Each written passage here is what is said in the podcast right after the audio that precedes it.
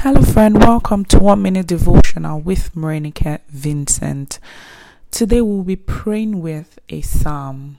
We'll be praying with Psalm 1, which says, Blessed is the man who walks not in the counsel of the ungodly, nor stands in the path of sinners, nor sits in the seat of the scornful. Father, we ask in the name of Jesus that we will not be in the counsel of the ungodly today in Jesus' name.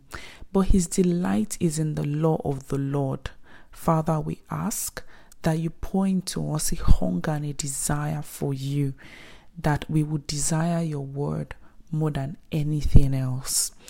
He shall be like a tree planted by the rivers of water that brings forth fruit in its season, whose leaves also shall not wither, and whatsoever he whatsoever he does shall prosper. Father, we thank you because all that we set to do today will be prosperous in our hands. In Jesus' name, amen. Have a lovely day.